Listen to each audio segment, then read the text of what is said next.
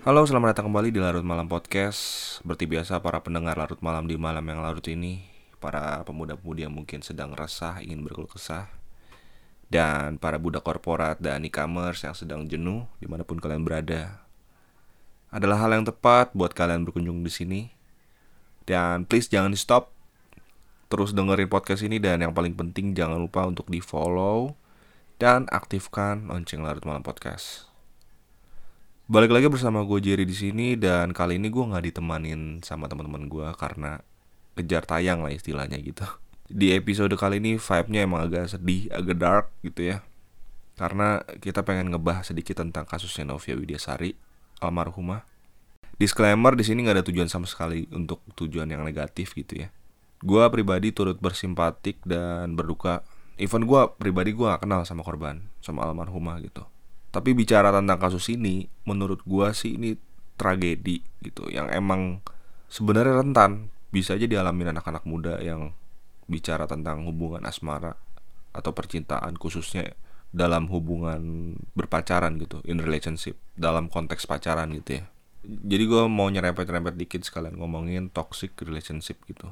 Toxic relationship itu sebenarnya bisa masuk ke banyak konteks gitu ya dalam hubungan. Tapi yang seperti gue bilang tadi kita fokus aja ke pacaran gitu ya. Jadi yang mau gue fokusin itu ke pacarannya aja gitu. Disclaimer sekali lagi gue cuman share based on experience aja apa yang pernah gue alamin apa yang pernah gue rasain. Gue nggak memvalidasi apa yang gue katakan itu 100% benar. Gue takutnya insight yang gue tampilkan itu kurang tepat gitu. Jadi teman-teman mungkin bisa saring dan filtering sendiri gitu ya. Apa yang baik apa yang enggak gitu oke? Okay? mungkin ini bisa jadi helpful, bisa jadi referensi dan juga buat yang pacarannya lurus-lurus aja bagus pertahankan demikian tapi harap dimaklumi karena mungkin belum tentu kamu relate sama hal yang kayak gini gitu. Lanjut, jadi banyak dari kita sebagai anak muda dan yang di luar sana kadang kita bisa terjebak sama yang namanya hubungan yang beracun ini atau yang lebih familiar itu toxic relationship dalam pacaran ya. Atau mungkin bahkan kita sendiri yang jadi tanda kutip pelaku dari toxic relationship itu sendiri. Nah kalau gue sendiri sih, gue pernah gitu kayak ada di masa hubungan yang toxic. Gue ngerasa kayaknya gue deh emang yang buat hubungan itu jadi toxic gitu. Gue tuh kadang sering marah. Mungkin marah itu manusiawi ya, tapi marahnya gue tuh nggak terkontrol gitu. Gue ngomong kasar pernah gitu, mau jokin cewek gue. Jadi dia tuh seolah-olah nggak pernah benar lah tanda kutip atas semua statement dia gitu.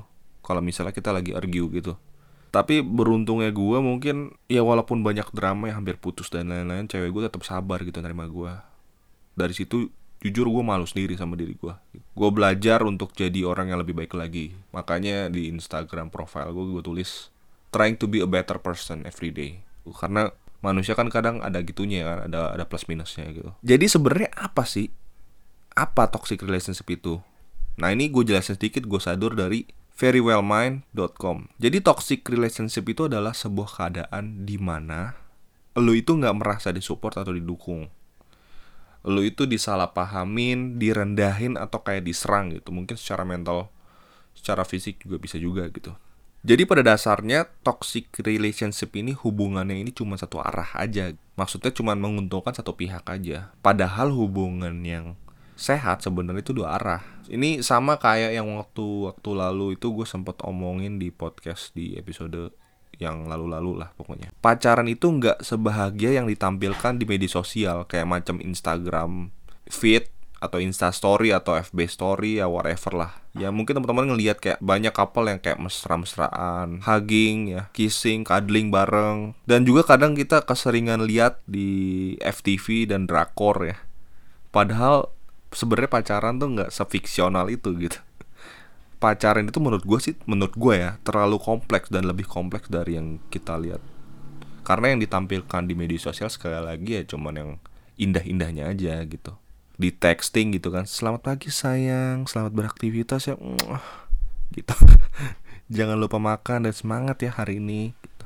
yang nggak melulu itu sebenarnya. Sorry tuh saya kalau pacaran dilandasi karena kesepian atau karena sangean gitu ya. Menurut gue itu error sih. Karena cinta dan nafsu itu ya emang berkesinambungan gitu. Tapi nggak sesempit itu juga pola pikir dan cara pandangnya. Kalau menurut gue in relationship terkadang nggak selalu kelihatan happy. Tapi ya emang kadang ada struggle sendiri gitu. Karena emang kalau menurut gue kalau pacaran itu ya harus ada kesepakatan harus ada batasan bersama gitu. Apa yang boleh apa yang enggak gitu. Kalau nggak percaya tanya bokap nyokap lu deh yang udah pengalaman mungkin jawabannya bisa sama ya tapi pengalaman orang berbeda mungkin ya jadi ini gue sadur dari internet survei tentang toxic relationship berdasarkan catatan tahunan Komisi Nasional Anti Kekerasan Terhadap Perempuan ini tahun 2019 dari 13.568 kasus kekerasan tercatat 9.637 kasus berada di ranah private sebesar 71%.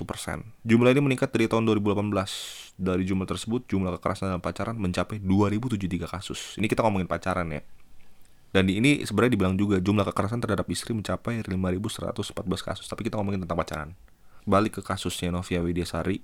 Yang gue kaget, jujur gue kaget. Karena ternyata almarhumah itu penulis di Quora gitu. Dan kebetulan gue juga lumayan aktif di forum Quora. Gue bisa lihat apa yang ditulis dan dia share gitu. Mungkin teman-teman yang belum tahu Quora, jadi Quora itu sebuah forum di mana kita bisa kayak lempar pertanyaan dan jawab lemparan pertanyaan gitu. Kurang lebih kayak gitu. Inti ceritanya ya secara ringkas jadi gini dari Kora gue lihat sih Novia Widyasari ini cerita kalau dia tuh sempet diperkosa, dicekokin sama pacarnya sendiri sesuatu gitu yang di mana dia nggak sadar dan akhirnya dia pregnant gitu. Dia hamil dia minta pertanggungjawaban dari si prianya ini untuk ngedikahin dia iyalah gitu kan. Apalagi dia ngerasa sayang lah pasti. Ini kan bayinya dia gitu. Tapi ditolak dengan alasan karir. Akhirnya dia diminta aborsi sama si pria itu sama si pacarnya itu. Sekilas tentang background keluarganya Novia Novia ini udah nggak punya papa ya. Dan dia sempat minta pertolongan ke mana-mana. Tapi yang dia dapat itu justru bukannya encouragement gitu ya tapi malah cacian, makian gitu. Even bahkan dari keluarganya si cowok sendiri yang ngenolak dia gitu. Dan ketika dia lapor sama pamannya sendiri, justru dia dikata-katain dengan kata-kata yang kasar.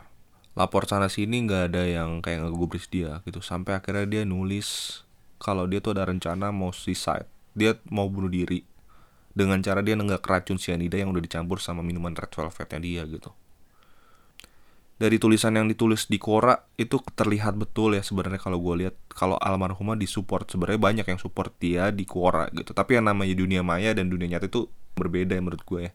Maksud gue kayak kalau lu ketemu temen yang mungkin lagi kelihatan lesu ya atau lagi kayak kelihatan sedih atau segala macam ya nggak ada salahnya kita cuman sekedar nanya lu kenapa? Udah gitu doang gitu. Sense of belonging lah istilahnya. Nah di akhir ceritanya dia memutuskan tekadnya untuk suicide di pusara papanya. Nah, baru viral lah berita ini dan akhirnya polisi baru mulai bergerak. Dan si pelaku akhirnya ditangkap. Kenapa harus viral dulu gitu? Baru ada kegerakan gitu. Tapi beritanya bias. Jadi si polisinya bilang kalau dia pregnantnya bukan diperkosa tapi karena suka sama suka. Gitu. Gue juga agak sedikit bingung gitu ya. Oke lah, di sini jujur gue belum lama mengenal kata concern. Karena waktu dulu gue tuh sempat nonton YouTube yang di mana ini youtuber Indonesia dia punya gaya hidupnya ke barat-baratan gitu ya. Dia sering nyinggung kata concern. Nah menurut gue concern di sini tuh penting gitu buat sebuah hubungan karena bicara tentang hak kita punya pribadi. Ini gue jelasin ya concern itu apa. Menurut theconversation.com Konsep consent secara umum dapat diartikan sebagai pemberian persetujuan yang tidak dipaksakan atau voluntary agreement. Jadi sederhananya ilustrasinya dalam sebuah hubungan pacaran yang ekstrim biasanya gini. Ini kita imajiner aja ya. Sayang, aku lagi pengen nih. Pengen apa sayang? Pengen seblak. Ya pengen itulah. Masa kamu nggak tahu sih? Emang kamu nggak mau? Apa sih? Itu loh. Hmm, segede bapak di gida awu-awu. Oh, itu. Hmm, iya aku mau deh. Lupakanlah soal pembicaraan yang cukup aneh kedengarannya ya. Nah, di situ ada concern kan, di mana dapat persetujuan dari yang diajak. Tapi kalau misalnya ceritanya begini, misalnya, sayang, mau segini papap segi ahoy ahoy gak? Maaf ya sayang, kayaknya kayaknya kita udah main terlalu jauh deh. Setelah aku pikir-pikir, kayaknya aku gak siap. Nah, dari cerita itu ya udah fair dong. Gak ada konsen di dalamnya. Fair kalau ceweknya gak mau, masa cowoknya masa maksa gitu kan. udah jelas gak ada agreement dari ceweknya gitu si cowoknya ya baiknya sih stop gitu tanpa embel-embel marketing ala birahi pejantan gitu sayang apa kamu nggak sayang sama aku kamu nggak cinta sama aku ya? Apa jangan-jangan kamu punya selingkuhan lain ya? Katanya kamu sayang sama aku buktiin dong kalau kamu sayang sama aku. Ah, bul bul bul bul bul bul bullshit. Gitu maksud gua.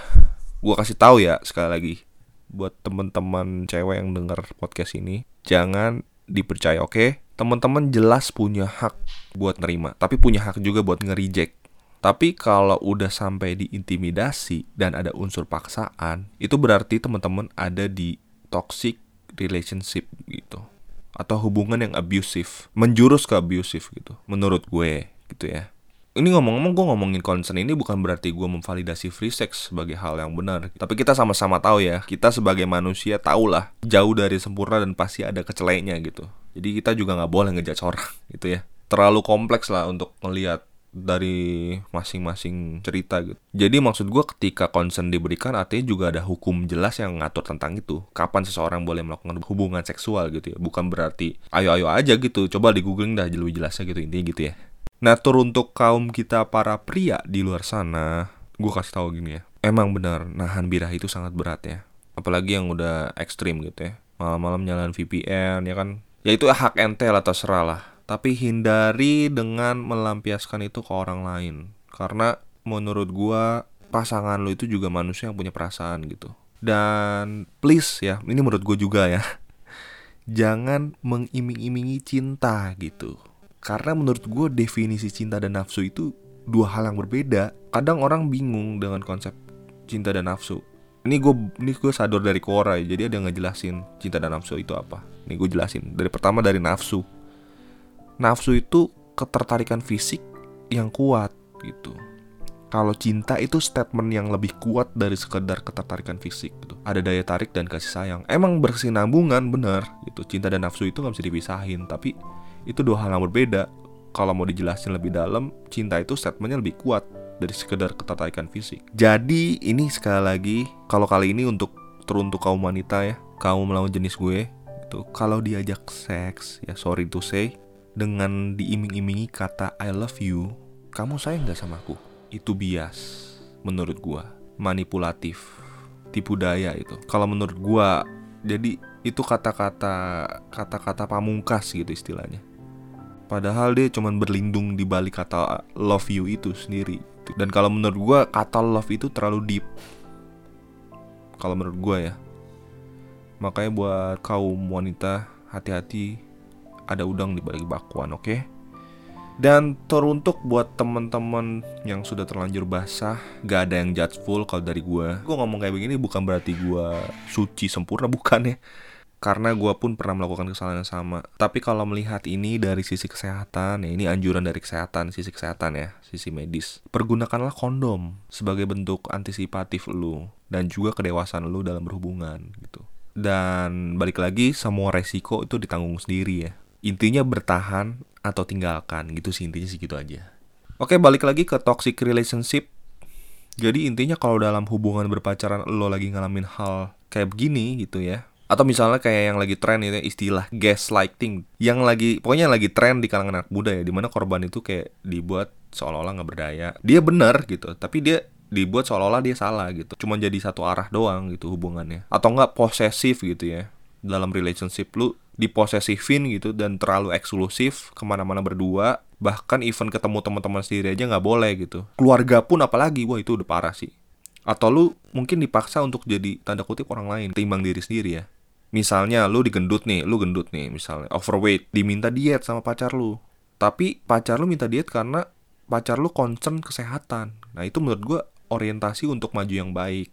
Kalau karena dia malu lu gendut dengan alasan lu jelek gitu menurut gue itu orientasi yang salah sih menurut gue gitu. Nah kalau teman-teman ada yang ngalamin ciri-ciri toxic relationship yang tadi gue sebutin boleh teman-teman coba sharing sama sahabat yang bisa dipercaya banget komunitas atau profesional gitu. Atau mungkin teman-teman mau sharing ke gue boleh kirim ke cerita larut malam at gmail.com dan mungkin bisa direct message ke at larut malam podcast di Instagram. Nanti bisa gue bantu sampein sama temen gue yang emang concern di masalah ini gitu ya Oke, nah di akhir cerita sebenarnya gue mau nanya nih, balik lagi yang ke hal tadi. Pernah nggak sih lu pada ngalamin nih? Atau mungkin bisa jadi lu pelakunya gitu dalam hubungan beracun atau toxic relationship gitu. Atau mungkin lu pernah dengar cerita langsung dari orang terdekat. Sekali lagi, boleh cerita kirim ke email cerita larut malam at gmail.com atau mungkin bisa direct message juga seperti yang gue bilang tadi di Instagram at larut malam podcast di Instagram ya. Nah, nanti kalau yang udah kirim gue bakal bacain dan tergantung permintaan lo, gue bisa sensor namanya. Siapa tahu, siapa tahu mungkin bisa jadi referensi gitu. Referensi buat mereka yang lagi struggle gitu ya. Semoga bisa helpful lah gitu intinya. Oke gitu aja sih. Gue berterima kasih buat teman-teman yang udah dengerin podcast ini. Gue harap teman-teman sehat selalu. Sekali lagi jangan lupa buat follow Larut Malam Podcast di Spotify dan platform lainnya dan jangan lupa notifikasinya dinyalakan oke okay? biar teman-teman nggak ketinggalan ketika larut malam podcast update episode terbaru oke gitu aja sih bye